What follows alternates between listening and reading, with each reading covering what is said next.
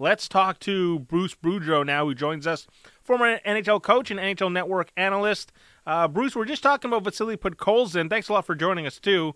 Um, but you know, we're, we're talking about my.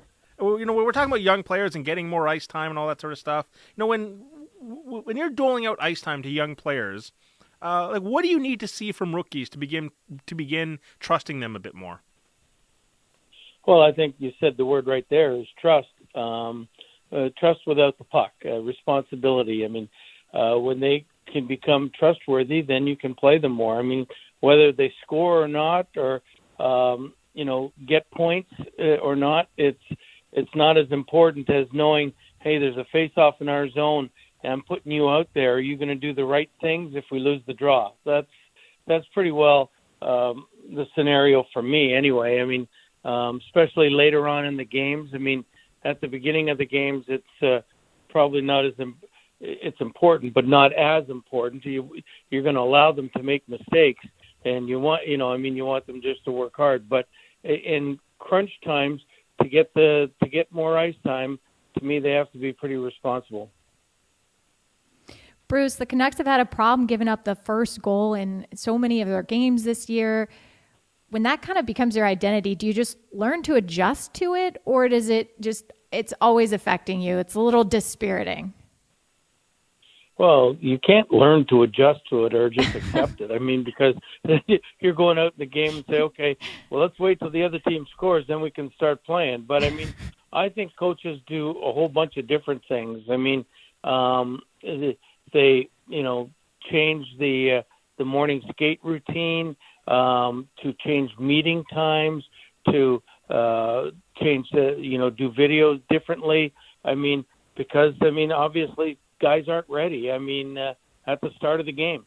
And uh, coaches, it drives coaches nuts, quite frankly, why they're not ready at the start of the game. Um, but you talk about it and, and you just hopefully, like, I mean, I used to be sometimes when my team wasn't starting out as quick as you'd like to, come out and say, okay, listen, I don't care what happens. First five minutes, we are attacking. Defense are going down the boards. We'll have the third man high, but we want to be really aggressive. We want to try and score a goal in the first five minutes. And if you get a goal scored against you at that point, at least uh, you, that's not that's usually what's happening anyway. So this this way you want to uh, be aggressive and try to score, and they know it. So they sort of like the coach has given them a life a lifeline to go go and attack right away. I mean, there's a lot of different things you do, but you just don't make you make sure you don't uh, stand pat and do the same thing every day because then you'll get the same result every day. It, it's like how big of a deal is that first goal? Because obviously it changes the way a little bit you you know the other team plays you and maybe you play. But I, I kind of look at it and I say nobody goes into the game assuming hey we're going to win one nothing. You should be trying to score two to three goals a game. Is is the first goal of a game if you have the talent on your team that big of a deal? Well, I really, you know, the the best way to answer that question is if you just look at all the teams' record when they're leading after the first period, or when they score the first goal of the game. It's usually like I mean, way over uh, overlapping. Like it could be 15 to uh, 15 wins to one loss, or uh, it's it's amazing how much it means because this is a, a three-two league now or a five-goal league. So I mean, getting that first goal is is so important. I think it, it means you have one to play with, and the longer the game goes like that, the team, the other team gets out of its uh, um, uh, game plan a little bit, and I mean, and you can be a little more aggressive uh, when you've got that goal because you've got one to give up. If that was the case, so uh, the importance of that first goal to me is really important. And I mean, some teams so far this year have uh, beaten that thought. Like I think Minnesota, for example, they're eight and three, and I think they've had the first goal scored against them nine times. And um, but in the end, it comes back to haunches. So I mean, you don't want to say it doesn't bother us because we keep winning, because in in you know there's a long season, and in the end, uh, you you stop winning. So I mean, uh, the first goal of the game is, is to me is vital. Yeah, just looking it up now, and uh, Minnesota have trailed first seven times. They're on the plus end of uh, of those games. Mm-hmm. Carolina is six and one when they're trailing first. LA is five and two when they're trailing first. So there are some teams that are having success doing it. So you mentioned there that hey, with the way we set up teams, the opening five ten minutes, you know, we, we hear it in football all the time of scripted plays and, and the way coaches want to open up the game. You know, how, how, do you do like game by game adjustments for the opening five, opening ten for what your opponent is going to be doing, and how do you adjust as the game unfolds? Well, I mean, um, you you can sit there and I guess like I guess the best way to answer for me that is when we were down by a goal in the last say eight minutes or seven minutes, we would really activate our defensive uh, defensemen even more than we already do. So I mean if you are playing a team that is a notoriously slow starting team, you might want to just come out of the gate and just uh, attack right away. Or if you played a playing a team that played the night before and uh, uh, won handily, that they might have their guard down a little bit. Uh, or if you played a team that got uh, hammered the night before, you know they're going to come out of the gate really hard. So I mean you have to adjust to that as well. So I mean a lot depends on the team you're playing. A lot depends on the situation of where you are, um, as far as what what that team has been doing, what your team has been doing. I mean, you a lot of times if you're if you're the slow starting team, you really want to emphasize and make a point of of starting off on the right foot. And uh, um, I think that's you know that's just some of the things that I used to do uh, when I was coaching. Bruce, Canucks already chasing in the standings a little bit, about to head out on this road trip. How much are you aware of that, like as a team around this time of year? Um, that you're that you're uh, behind the eight ball, or you're chasing. Yeah, yeah, a little bit. Yeah, I mean, I I, I got to believe the Canucks are looking, and every morning and they might not admit it. I mean, but uh, Travis will will tell will tell you, man, look at the California teams. How did they win again tonight? you know, or you know, I mean, they're they're going at it because we where it used to be, you know, 20 years ago and such, you didn't really start worrying too much about the standings until about Christmas time. I mean, when you're down uh, and you lose game one, you start looking at uh, who's winning around you. I, I I firmly believe that uh, you know they really uh, know who you know. I mean, they really um, take the situation where they know where they are in the standings. They know what's coming up. They know what they have to do um, on this road trip to stay within the pack until they start really, you know, getting a little string going. Because I mean, most of the teams in the Pacific Division have already won four in a row or five in a row. Um, and I mean, Vancouver, I'm sure, is saying, well, our turn is coming, so we got to stay within the pack uh, right now, and then when our turn comes, take advantage of it. Bruce Boudreau joining us here on Sportsnet today. Bik Nizzar and Lydia Cruz here on Sportsnet 650.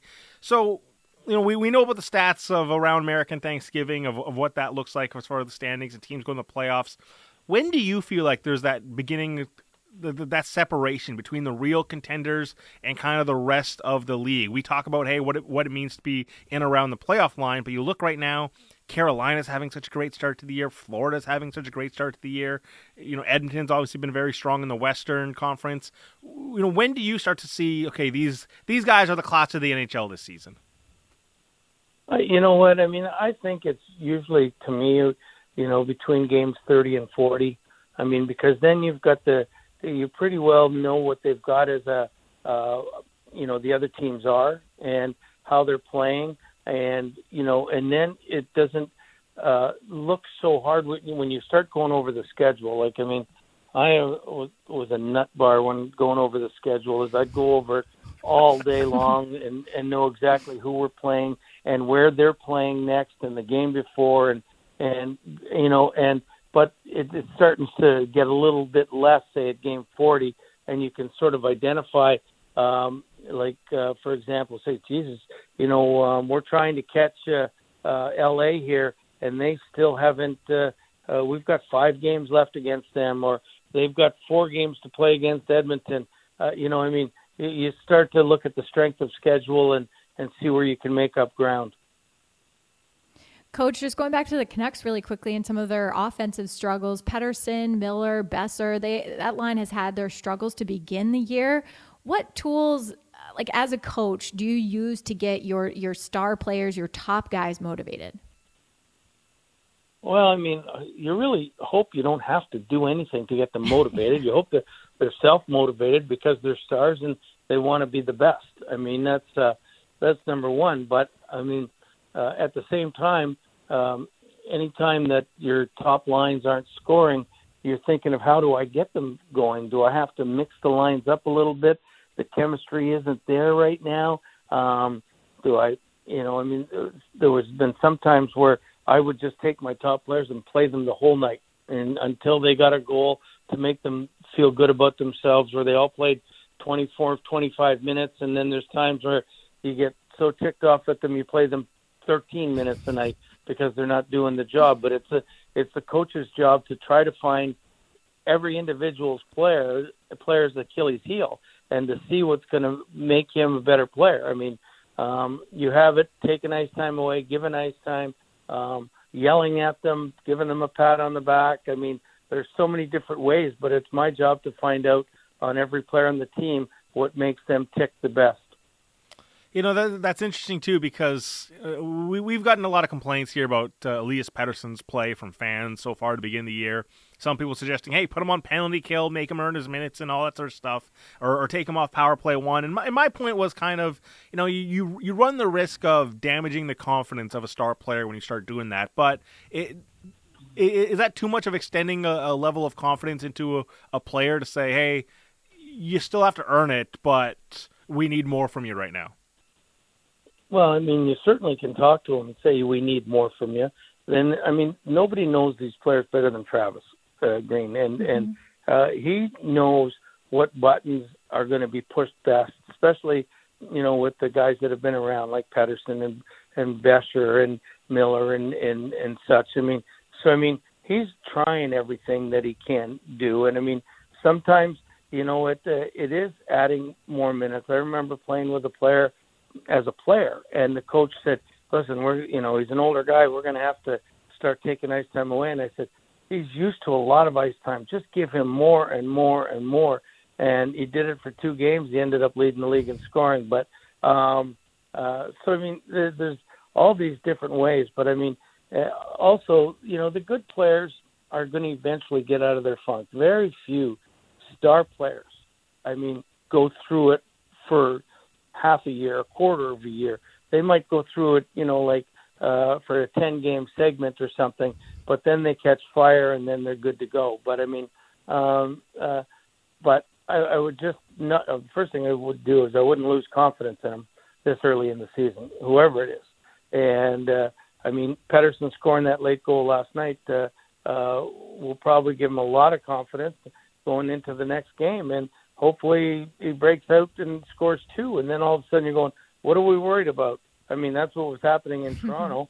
Everybody was jumping off the bridge thinking that the Leafs were done, and then all of a sudden Marner and uh, Matthews and and Tavares and Nylander start scoring, and then they're going, oh, we can get the parade route back on again. So I mean, I think that's you know that that's what fans do and what what players go through. There's very few players as consistent as a Connor McDavid uh, that are getting points every game. Bruce, I'm curious though, like when you have a line that historically has had a lot of success, like that Lotto line, Pettersson, Miller, Boeser, like how long do you stick with them when they aren't having as much success? How do you balance that with like giving some other opportunities or some other looks? Like how long do you do you stick with that? Well, first of all, I think there's a lot of in-game decisions. If they're not playing well during the game, mm-hmm. you know, you split them up and or put another guy on, and then you just come yeah. back to it the next game and hope they start and go better. But I mean, I was a big one of, of if the third line left winger is playing, having an unbelievable game, and your first line left winger isn't playing very good, I'd be switching them in the second period or halfway through mm. the second period. And then in the during the next game, you know, I mean, they, they'll probably switch roles again. but I mean, it's really important, I think, for any coach to to identify who's playing well each game and make sure that they're the ones that are playing the most. So uh, before they go here, Bruce, uh, you know we're, we're, talking about this, hey, the slow start and all this sort of stuff. Uh, is it different because we're back in this 82 game season that we're, we're you know, are, are we approaching this in the right manner, just of how different everything is now after we went through that division last year, the North Division, and and and, and everyone was separated. You know, like how do you approach this being a, a slow start versus a 56 game year versus the 82 game year? Um, well, I mean, I would call the 56 game year an anomaly, and mm-hmm. this and get back to what you've done normally for the, most of your life in the 82 game 82 game season. I mean, um, that's you know, I mean, you, to me, it's it's a difficult question. I mean, uh, it's it's hard to evaluate. You got to almost evaluate on a daily basis, and whether it's a slow start or or not. Like I mean, uh, you you got to see how the team is going at the time, and not worry about whether you're five, six, and two, or or or six, two, and two uh, at the start of the season because you could you each each uh, each week is a different week, and I used to have my goals as a weekly goal, and I just wanted to win the week. And if I won the week, and you win more weeks than you lose, you're eventually going to be in the playoffs. It's the same as if you really want to dummy it down. I always used to think we need four four game winning streaks during the course of the year and play 500 the rest of the year, and you're making the playoffs for sure. Um, uh, just try to simplify everything to the players so it doesn't sound like a daunting task. Right. I mean, if if you know if you get 10 points out of the playoffs and you look at your schedule and you and you sit there and you go, "Hey guys, we have to win the next 8 games to get back in." Yeah. The players are going to go, "Oh man, that's impossible." But if you say, "Let's just win 2 out of 3 this week and next week we win 2 out of 3 again." And you know, in a month's time, you're right back in the race. It's a great perspective on it. Uh, love chatting to you. It's Bruce Boudreau, uh, NHL Network analyst and uh, former NHL coach. Bruce, uh, hopefully talk soon. This was great. All right. Have a great day, guys.